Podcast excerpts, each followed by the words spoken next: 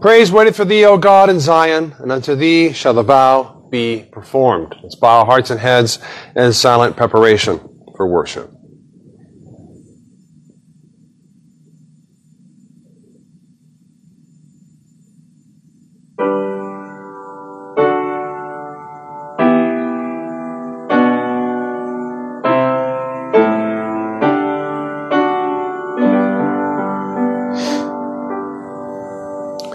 Let us stand and let us open our hymn books to 185, 185.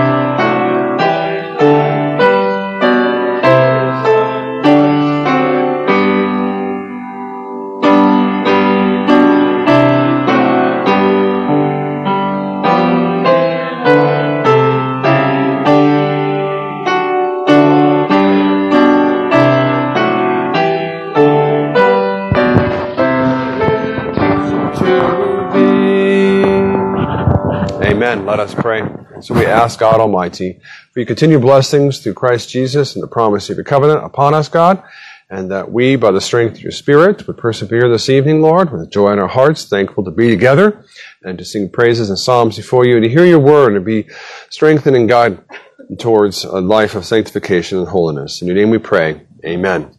You may be seated. Hymn 538, 538.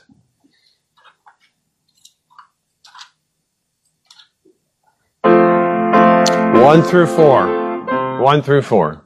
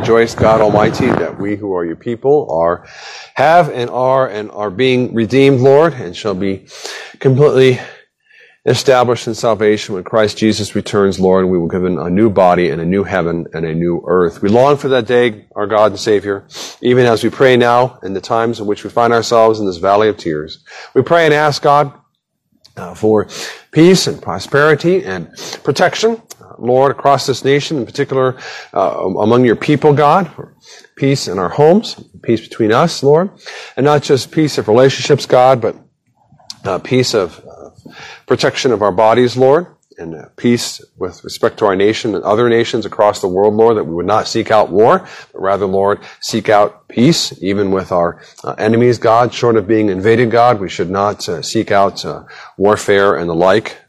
And so, God, we pray for peace across our nation, and of course for protection of our churches, Lord, in particular, and for prosperity, God, not because we wish to be rich and get lost in our riches, Lord, but rather, God, that we would have the prosperity that can be used for the good of those in need, for the poor among us, for ourselves and our children, our children's children, Lord God Almighty, uh, that we can establish and prepare ourselves for rainy days and difficult times ahead. And so, Lord, we pray for a strong economy in spite of what we have now and the weaknesses and concerns that we have and uh, poor access to good jobs.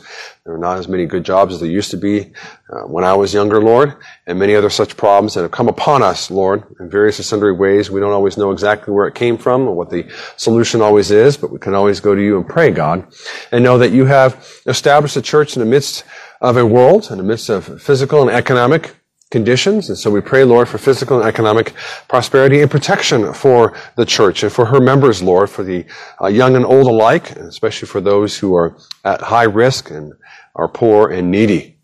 And Lord God Almighty, we pray for protection. Protection uh, during this time and season in which we see more and more anger and bloodlust because Roe v. Wade has been overthrown, Lord, and people are angry that they are going to be inconvenienced by their own actions and the fruits of their own actions, God Almighty. We certainly pray for the repentance and ask God uh, that you would hold them back from their bloodlust, from their anger, and from, Lord, their threats upon uh, the leaders of our land, Lord, upon the judges of the Supreme Court, and upon others, Lord, across this nation, God and threats and even damage they've done upon uh, churches and uh, institutions to help those who are struggling, God, and need help and better guidance, Lord, instead of killing their babies. And so, God Almighty, we do pray for protection, and especially uh, for your church and your people, but also, Lord, for our neighbors. Father, Son, and Holy Spirit, continue to be with us, we pray and ask. And Lord, we ask in particular for our work situations. Thankful, God, for the young among us, the youth, um, the blocks, the marriage to come, uh, that uh, they have good employment and that they have a place to live. And pray for the rest of us, God, that we would have continued good employment as well. And God, uh, that uh, we would work as unto the Lord, as unto you, and that you give us wisdom on how to perhaps be a better worker, be a better boss or employer, perhaps find a new job. Whatever the case is, God, always come before you praying and asking God that you would continue to give us what we need uh, as we pray in the Lord's Prayer, God, we would have bread on the table and shelter over our head, clothes on our back. To be thankful for what we do have, Lord, but also not to be naive in these matters and do what we can by the providence you've given us and the abilities to know our strengths and weaknesses, Lord, and to save up our monies and funds, Lord, to help one another, and to give tithes and offerings so that we can and be with those who are in need. And God Almighty, our Lord and Savior, you who love us with an everlasting love, and may we continue to grow in love and grace and in obedience to your word, one day at a time, not to be discouraged, God, uh, but to carry on, Lord, what we can do in our responsibilities that you've given us by your strength, we pray. We ask that you be with us, especially this evening, as you promise in your word. For your glorious name's sake, God, and for the expansion of your kingdom, we pray. Amen. We now have the tithes and offerings.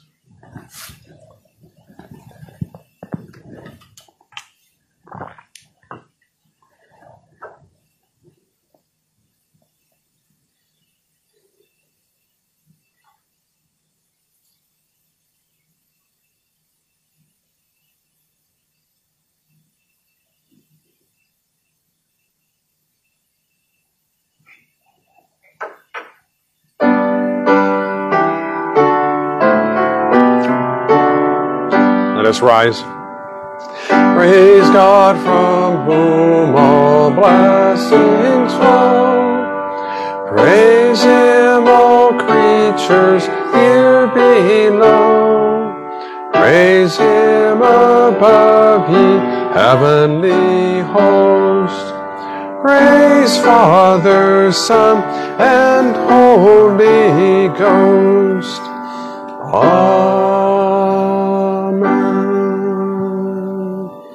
We are grateful indeed, God Almighty, that we can give these tithes and offerings and pray for wisdom in the church.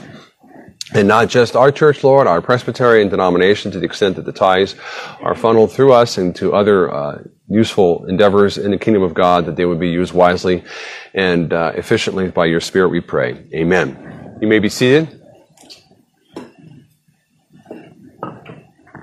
Let us turn to Psalm 34. Psalm 34.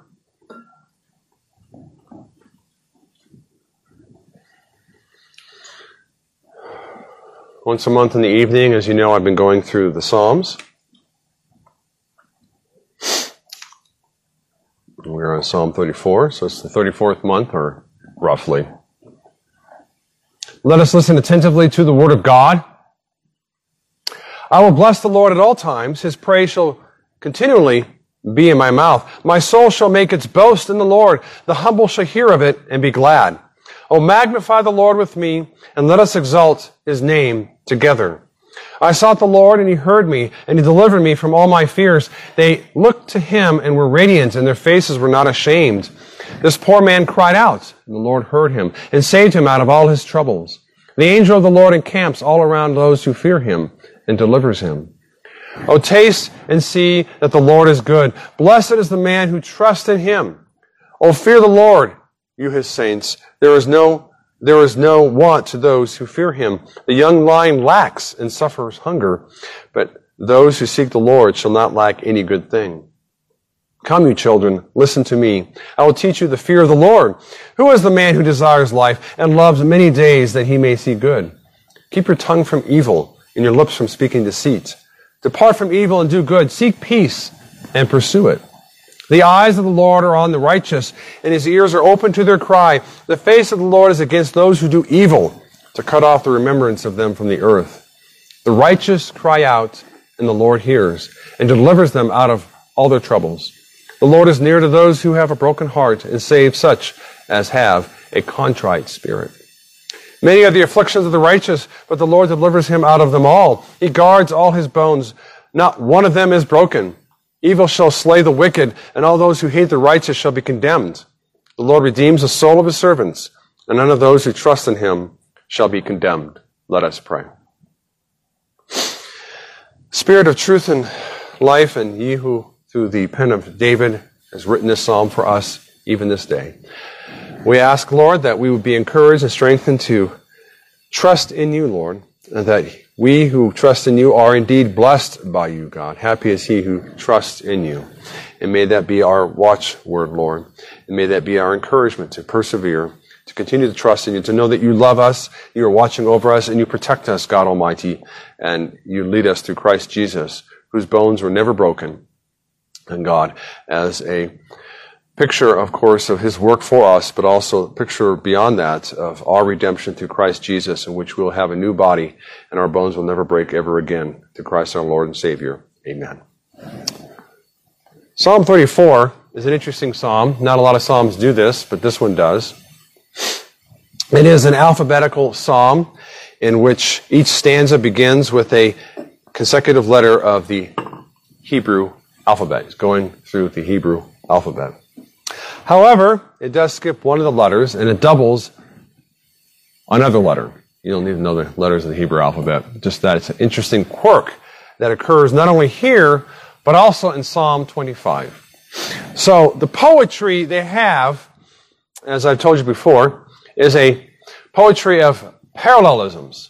The symmetry is not with the rhythm of sounds like you have in our our poetry in English typical, children's poetry comes to mind especially, but a rhythm of ideas, a parallel of ideas or expansion of ideas. And here he mixes that uh, typical Hebraic parallelism, as it's called, parallel ideas and stanzas. And lots of translations you'll see that. They're set, set apart. Uh, but he does it alphabetically. He goes to the alphabet, the Hebrew alphabet. And so his poetry is even more beautiful that way if you know some Hebrew. But for us, the content is much more uh, significant for that is what God has given us, knowing that it would have to be translated thousands of years later into English. So the first point we have, first three verses, I have four points in this sermon. So I get to long, longer Psalms, I'm going to have a lot more points probably. Blessing the Lord, verses 1 through 3. I will bless the Lord at all times. That's how he starts out the Psalm, uh, with a heart of praise to his God Almighty. It sets a happy tone of David for this psalm, unlike other psalms in which he bemoans his sins or struggles with enemies around him and troubles. Uh, here it's mostly a happiness. Here it's a hope, uh, that an exuberance that continues to build up and, and grows through uh, the language here of the psalm in which he almost talks to himself, it seems, encourages other people to come before God Almighty and trust and follow him and bless him. And this is a mindset, clearly. I will bless the Lord at all times. Obviously, it's not literal in the sense that, oh, well, I'm in the middle of combat here. Uh, excuse me, Philistine, I have to bless God. He's just saying, whenever the opportunity arises, he's going to bless the Lord. He has a mindset, a heart disposition, so that he's ready to do these things, in particular, to thank the Lord Almighty, to set him apart, to boast in him. Because his Lord, our Lord and God, is that marvelous indeed.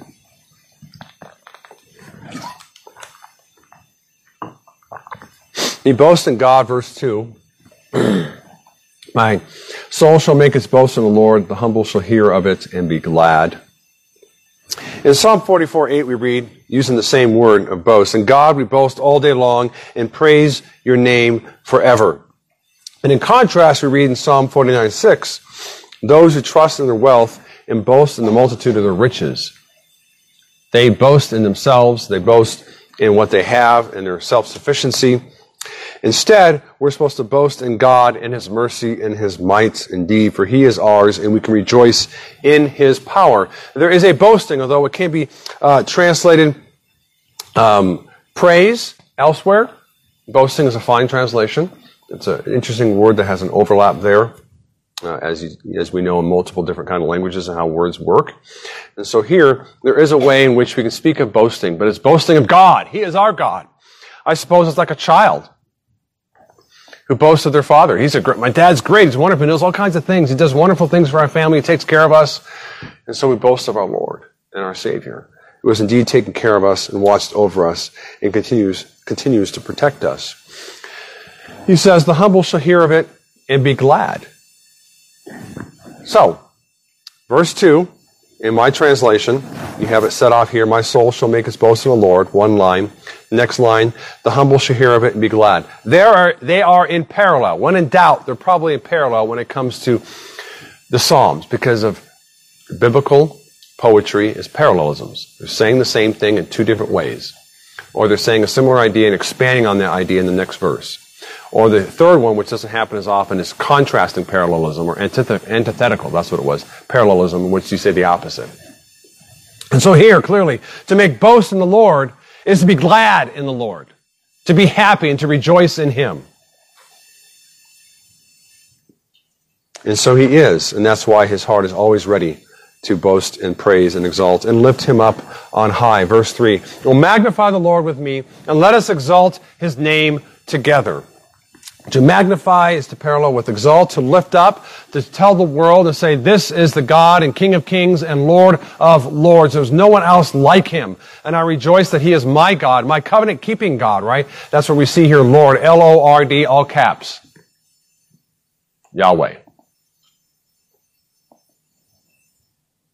And that's the covenant promise implied always when he cries out to the Lord and he's blessing the Lord and he's happy about the Lord because that promise is, I will be your God and you will be my people. It's a unique promise, a special that we are set apart from the world, as I mentioned this morning with the badge of the Lord's Supper. God is so glorious and exalted that even his name is special. Oh, magnify the Lord with me. Let us exalt his name together. Now, obviously, it's not just his name as though it's magical, but that God is so holy, so marvelous, and so magnificent. Even his name, we, we speak with reverence, let alone his person. Right? All the more for his person. If we take his name seriously, and we don't just flippantly say the word all the time or write it down like it's a graffiti on the wall. That's how marvelous and holy our God is. We take even the uttering of sound across our lips, you know, the movement of air across our lips that sounds out the word the Lord, our God, our Father. We say it with reverence. And that's a way of exalting or magnifying and showing that He is better and greater than all things of this world and around us. We exalt and lift up His name above all whenever we praise Him in song, whenever we praise Him in prayer, and whenever we praise Him with our lips wherever we may be, no matter what time or place. He doesn't say what he's doing. We know what he's doing here. It's a psalm.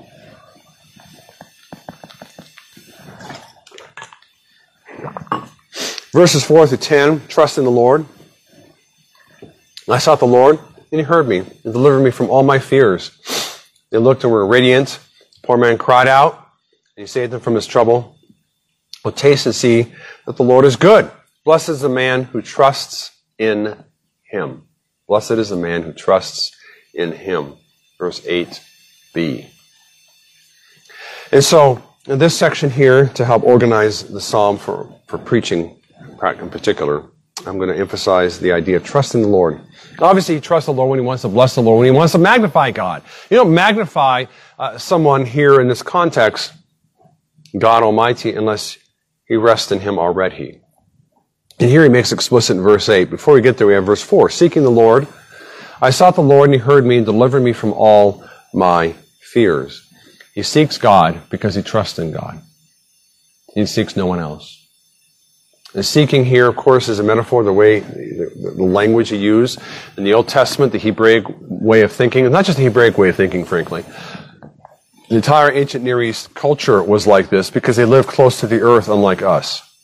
Right? 90% farmers. 95% farmers. So they have a lot of earthy and concrete ways of speaking and of describing theological truths. And so here the idea of seeking God does not exclude not what I'm saying from that metaphor, his trust and faith. He seeks because he believes. He knows he can only go to God Almighty for protection from his fears, from his enemies perhaps, and from his sins, certainly. The Old Testament men and women of God were full of trust in the Lord, and they sought him day and night. They sought him through prayer. They sought him through the sacraments, sacrifices with prayer, right? The sacrificial system of the Old Testament. And God indeed hears them. I sought him, and he heard me. And he just didn't hear me, he delivered me, we read in the next stanza, from my fears. Your prayers and your worries and your concerns, the Lord your God, He hears them, brothers and sisters. You can go to Him and bring your worries and your fears. And He does not turn you away because of Christ Jesus. Now He unpacks this idea of hearing and delivering from the fears in verse 15 and following. So not yet. He's building up to that point. Verse 5, radiant. They look to Him the humble, of course, and those who trust in him. He speaks of the humble in verse 2, which is um, a sub theme, another way of speaking of those who trust in God through the Old Testament. They looked to him and were radiant, and their faces were not ashamed.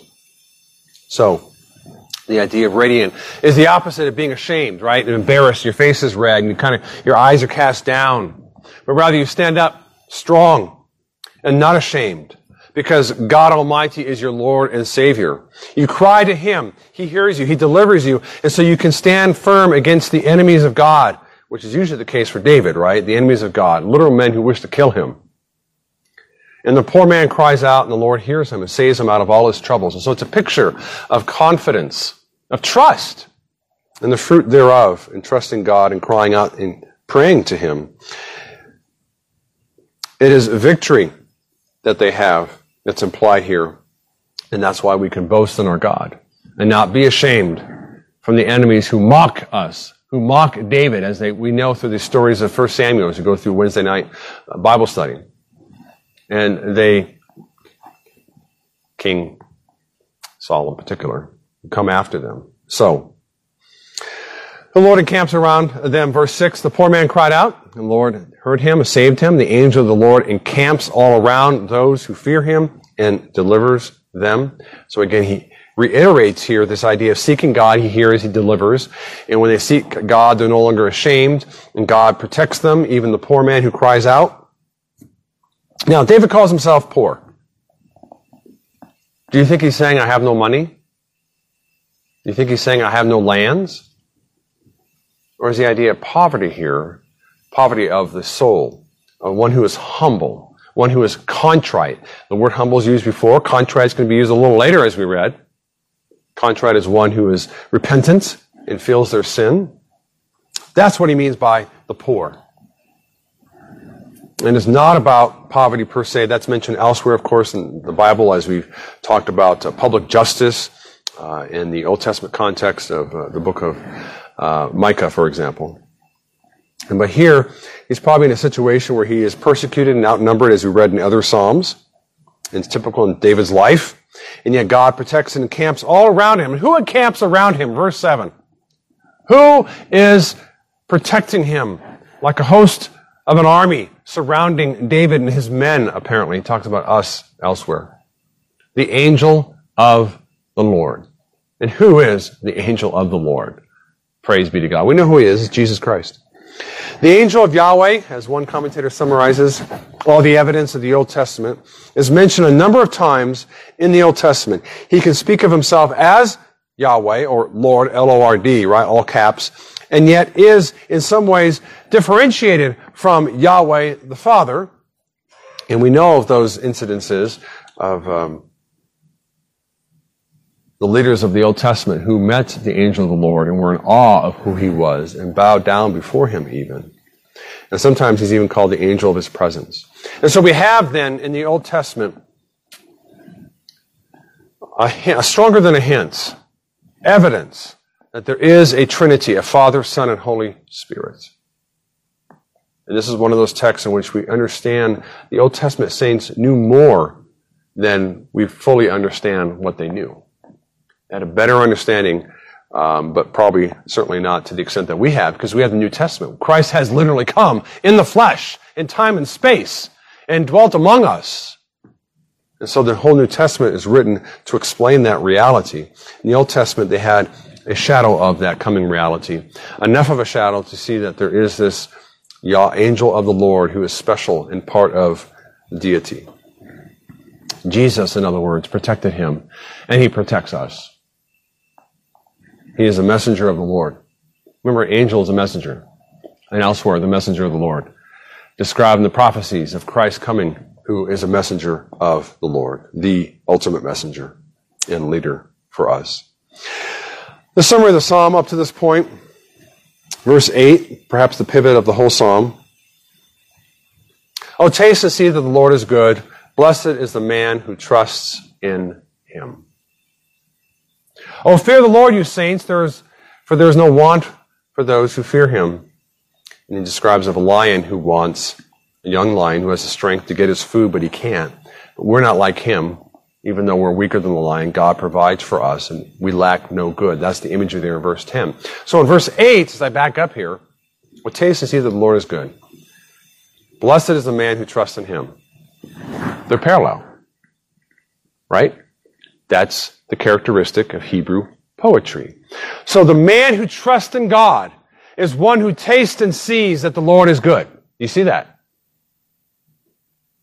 And so we see the metaphor of tasting and seeing is not literally eating the body of Christ like the Roman Catholics argue, but rather the mouth of faith or the eye of faith who sees God although he does not see him with his fleshly eyes, who tastes the Lord although he doesn't actually taste his body, that is, he has the effects of the power of the Holy Spirit who gives us regeneration and illumination and a new life and gives us faith that is trust and reliance upon God Almighty and no one else for our salvation. That is what we're reading here. And this is the hope of the Old Testament saints as much as it is ours. And so in the Lord's Supper, we have a taste and we have a, a seeing. But it's not the taste and seeing of the eyes or the hand as such, but rather of the heart that believes and follows the Lord.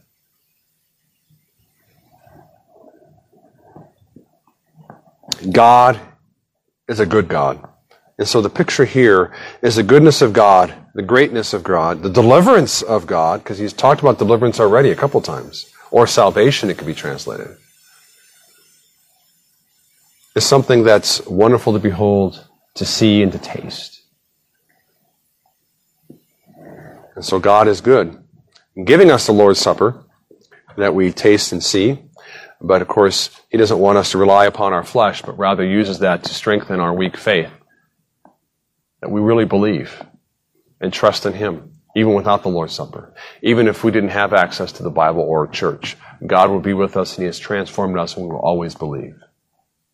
But He is good, and so He's given us many of these things to help prop up our weak faith. And to believe as they did to see and know that the Lord is good. And we are blessed indeed. Blessed is the man who trusts in him. Uh, the, I think, that, was it this title? It was another translation of mine, I think it was. Must be in the, on the computer. It gives a heading. They typically give you a heading. Uh, they're trying to summarize an inspired heading. They're trying to summarize the psalm for you. And it says, Happy is the man who trusts in God. And you can translate blessed as happy. That's true. I don't like to do that because happy in the American context tends to be very subjective. Well, I don't feel happy. I had a miserable week. I mean, I was sick for what, 12, 11 days, 10 days? I didn't feel very happy. Feel very blessed if that's what you think happiness is. But blessedness rather is an objective state of who you are as a believer in Jesus Christ. Regardless of your circumstances, brothers and sisters. You have a saved soul. God has promised to save you in spite of your sins forever and ever. Amen. That's blessedness for those who trust in Him. Hopefully, some happiness comes out of it. You can be happy, or we're, we're, encouraged to rejoice in God. Not rejoice in that we're being persecuted, rejoice that you're poor, rejoice that you've lost money, rejoice that you're sick, but rather, the New Testament emphasizes you rejoice in the specific context of being saved. I'm happy I'm saved, even though I feel miserable right now. You can do both. It's perfectly possible. So don't take those admonitions of blessedness, of happiness in the Old New Testament as though it was just simply, hey, get, get your emotions going, get all excited. That's good, and there's a time for that, and I want you to do that. That's true. But don't rely upon that. It comes and goes. The fear of God, verses 9 to 14, so there's an overlap here. He talks, he talks about trust, he talks about fear. We've talked about this before. I preached on this before about fear. How fear is part of the Christian life. Fear is not contrary to trust. It's not contrary to love, even. Fear and faith go together. They go together in the Old Testament. They go together in the New Testament. It's the human condition. If David can fear God and trust Him, we can fear God and trust Him. We are not better than Him. Now, he says here, O fear the Lord, ye saints, for there is no want to those who fear him. There's that old use of the word want or lack, for there's no lack. We don't use that word want that way anymore. I don't know why, but we don't. There is no lack for those who fear him. Now there is a lack and there isn't a lack. There is no lack at the end of the day when Christ Jesus returns and we have a new heaven and a new earth and a better body. There is no lack. There'll be no more pain. No more sorrow, no more sin, no more starvation, no more trouble. There will be no lack, no want, no needs anymore. Meanwhile, we will have lack and needs and wants, and we have them now. I was sick, you've been sick. We have various uh, difficulties in life, but those are temporary. The psalmist understands that. And even here and now, there is no lack with respect to our soul. God has justified us. God has adopted us. God is sanctifying us. There is no lack in our salvation, deliverance of our soul. So it will happen. And his, he's not uh, making this up. He's not just, hey, this is kind of, I wish God would do something. He believes it's going to happen. And those who fear God know this to be the case. Those who trust in Him know it will come to pass that God will not hold back any good thing. Verse 10. You will have it all, brothers and sisters. You just need patience. and you will be given patience because that is the fruit of the Spirit. Seeking God again, verse uh, 10 and 11. Uh, teaching to fear God, verse 11. Come, you children, listen to me. So he's speaking as a father to those around him, perhaps his band of soldiers. I will teach you the fear of the Lord.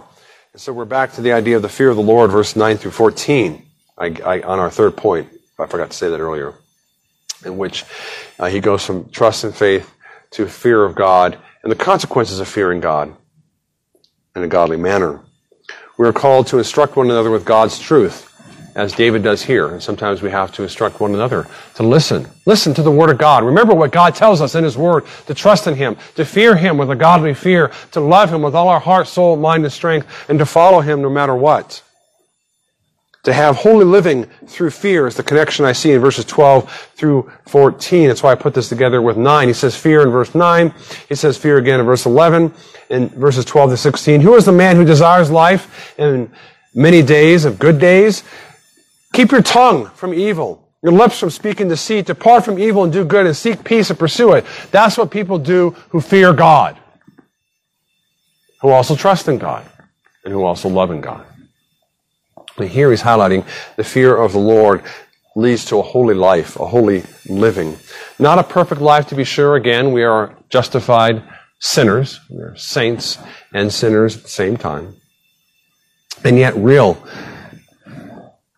we are called to control our tongues and avoid lies, to flee evil, to seek goodness and peace. These are those who fear God Almighty. On the other hand, of course, there are those who do not fear God. And we see that mixed here in verses 15 to 22 in the last point. The Lord delivers the righteous, a deliverance from the Lord. Not just blessing God, not just trusting in God, not just fearing God, but there is a consequence from all this, which is God delivers us. There is deliverance from God Almighty, the one who has promised us full fullness of life.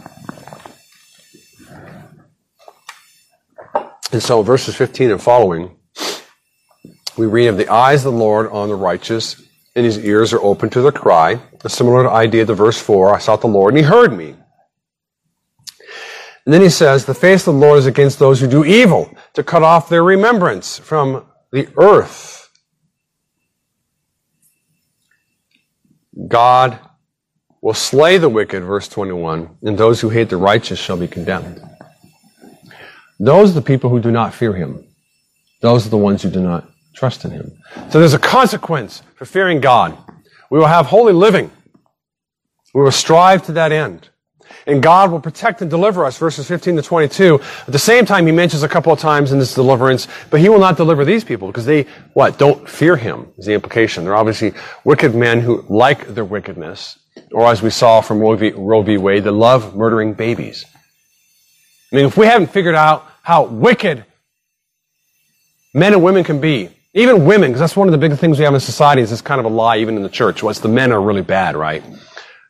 Brothers and sisters, their bloodlust is just, is just coming out their ears and their eyes. They're just so angry that they can't kill a baby.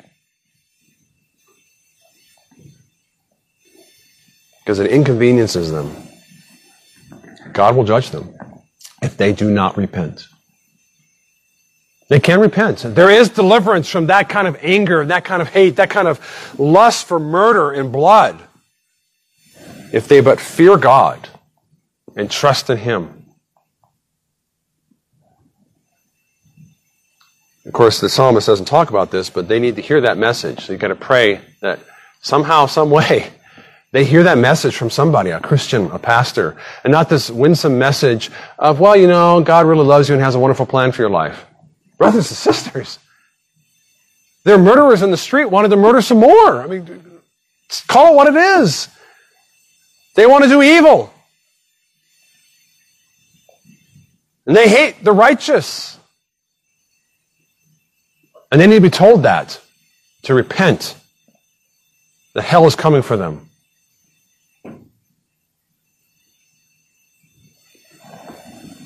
But for those by God's grace, who've changed our hearts, because we know we could be like them if it wasn't God working in us. The eyes of the Lord upon us, and his ears are open to our cries. We cry out to him. He will hear us. Now, of course, the, again, the metaphor of the eyes of the Lord, God doesn't have eyes. He doesn't have a body like a man. But rather, it's a picture of his knowledge. He sees and knows all. He's always aware, and he's always hearing us. We cry out, verse 17 and the Lord hears and delivers them out of their troubles. He does that here and now, of course. He delivers us out of physical trouble. That's why we pray when we're sick. We should continue to pray. Delivers us out of economic trouble, relational troubles. These things happen in the here and now. Not always, not whenever we want it, but it happens here and now. And of course, ultimately it will be fulfilled in the return of Christ Jesus. And verse 18 is a beautiful set of verses, as we know. The Lord is near to those who have a broken heart and save such as a contrite spirit.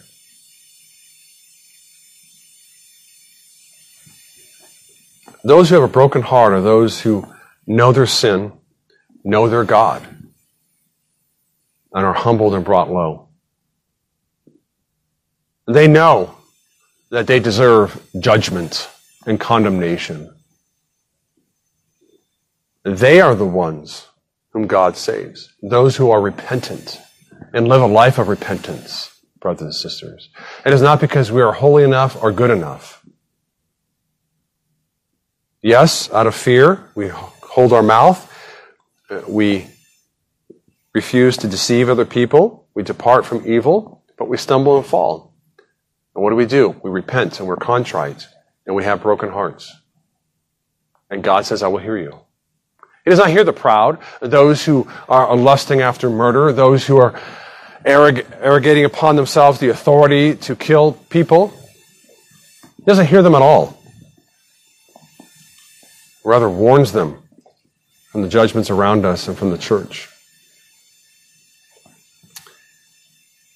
This beautiful psalm, we have, Blessed is the man who trusts in him. And we have, The Lord is near to those who have a broken heart, such as have a contrite spirit. That's what Christ talks about on the Sermon on the Mount. Those who are humbled, those with broken hearts. Because they know who their Savior is and they trust in Him instead of themselves. Many are the affliction of the righteous, verse 19. But the Lord delivers them all. Again, talks about deliverance and protection. And brothers and sisters, I remind you, right here, many are the afflictions of the righteous. How can David say that? How can you use the word righteous? Now, the heading we have here is psalm of David when he pretended to be madness before Abimelech, uh, who drove him away and he departed. He hadn't killed yet. He hadn't committed adultery yet. And yet here he was lying and pretending to be something he wasn't before the king. And he says, many are the afflictions of the righteous. Brothers and sisters, this makes sense if we understand the doctrine of justification, that God justifies the ungodly, that God declares in the law courts of heaven above, those who trust in Him, not who obey enough, who think good enough thoughts, who do enough good charity, but those who simply trust and rest upon the finished work of Christ Jesus are declared righteous, as though they fulfilled the law in toto when it's in fact Christ who did it and has imputed his perfection to their account. And thus he can speak of the afflictions of the righteous. We are righteous, brothers and sisters, not in and of ourselves. But this is an important fact to remember. Because there is a contrast in the Old Testament, there's a moral contrast in the New Testament, and an antithesis wherein by our situation, our relationship to God, who's no longer our judge, but our Father, and we have been justified and adopted is such that we can speak of ourselves as righteous and the world is unrighteous. Even though the world keeps saying, you're wicked too, shut up. Don't let them shut you up. But rather stand firm in what? Boast in God and praise Him all the day long. He guards all his bones, and not one of them is broken. Ah, I think We've run across this before. I think we recall this text of God guarding verses 20 to 22. In John 19:36 we read, "But when they came to Jesus and saw that he was already dead, they did not break his legs, but one of the soldiers pierced his side with a spear, and immediately blood and water came out. And he who has seen has testified, and his testimony is true." John saying, "I was there, I saw it." And he knows that he is telling the truth so that you may believe. For these things were done that the scripture should be fulfilled. Not one of his bones shall be broken. He's quoting Psalm 34. Now, how can John quote Psalm 34 when clearly David is talking about blessing God and being humble before God and fighting against sin and the like? Because Christ fulfills the ideal picture of the righteous man. Christ is the righteous man par excellence. Whenever we read of perfection, whenever we read of obedience in the Bible, and you read that and you say, well, how can that be? How can that be David? How can that be me? Because first and foremost, it is Christ Jesus himself who has done it all. He has obeyed the Ten Commandments in thought, word, and in deed. He is that righteous one and none of his bones are broken for our sakes.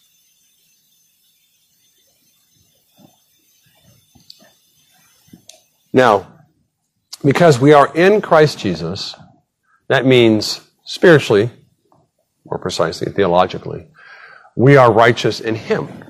Not that our bones will never be broken. That's obviously a prophecy of His particular work and person that He did for us. But that nevertheless, we can be called righteous. Many are the afflictions of the righteous, not just Jesus, but we are in Jesus. Which is to say, when you do preaching and people talk about Christocentric preaching, if it's about Christ and we forget that Christ, we are united to Christ and that we are called righteous as well, and we have duties and responsibilities and encouragements that God will protect us and be over us. They're both true. You can speak of us here as well as Christ, but mostly because Christ is the one who's done it all for us and is working in us, that we too are becoming more and more like Him. Evil shall slay the wicked, and those who hate the righteous shall be condemned. The Lord redeems the soul of his servants, and none of those who trust in him shall be condemned. Verse 22. Obviously, Christ doesn't need to be redeemed in the way that we are redeemed. So now he's speaking of our souls, of his servants, we who are his people, that God has watched and protected and redeemed our souls through the blood of Christ Jesus. And none of those who trust in him shall be condemned. We trust in Christ Jesus, who is the righteous one, who is the righteous one par excellence, perfect in all that he is as the man, the perfect God man. And God will deliver us because we trust in him and not in ourselves.